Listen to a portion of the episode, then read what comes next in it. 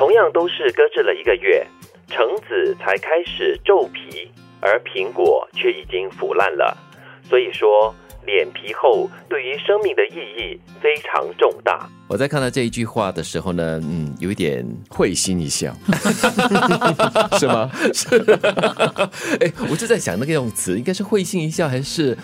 心虚的笑。这个脸皮厚还真的是要慢慢的练起来的，因为很少人天生就是脸皮厚的嘛，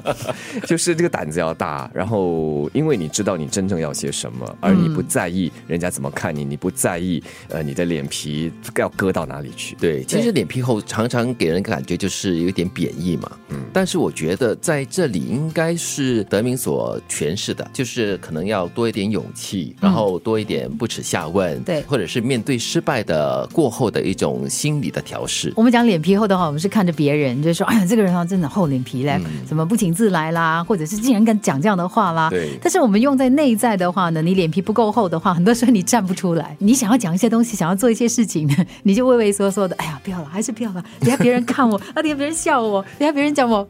这里说的是心理建设，对吗？对，特别像我们这些前线人员，很多时候是需要站在众人面前说话呀。我以为他要说像我们这些人员很多时候就是脸皮厚。这个时候啊，像以前在 教书的时候，我就跟我的学生说，这不是脸皮厚，那是对自己的一个信心。对，既然你有这个机会，或者是你选择站在这舞台上，站在众人面前的话，那你就要去面对它。这个时候你不要胆怯，你不要说哎呀我不好意思啊，那你就不要站在这里，对吧？所以脸皮厚也真的是针对某一些行业是特别有利的，是吗？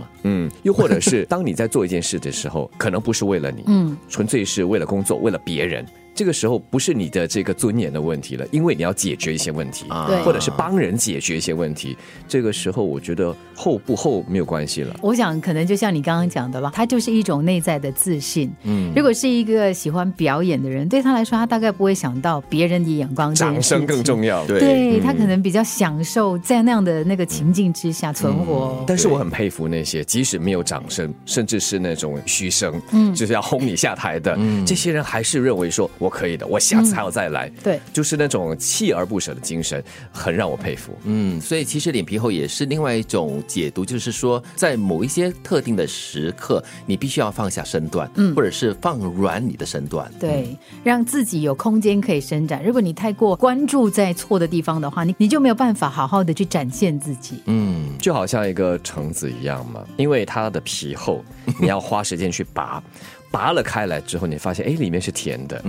那就是它的一个成果，水质还是很多。对，所以如果你是一个有料的人，或者是有才华的人，但是就出于这个薄脸皮不敢让人家去挖掘你，发现你的话，那你身体里面的那个甜永远无法让人尝到。其实它对比就是橙和苹果，感觉像是大多数的时候呢，人家会用哇这个苹果很美啊来形容它，但是呢它却只有一层薄薄的外衣。可是橙不一样，橙有一层厚厚的皮。对，我常常买水果就有感同身受，因为常常这个橙可以放在冰箱里面一个月的时间，它都不怎么变。然后呢，苹果呢，只要稍微放一个多礼拜，它就开始变色了，然后暗淡，然后就腐烂了。而且橙子我觉得它会散发一股很清香的味道，你闻起来觉得很香，看起来不是很美，可是吃起来可能会很酸哦。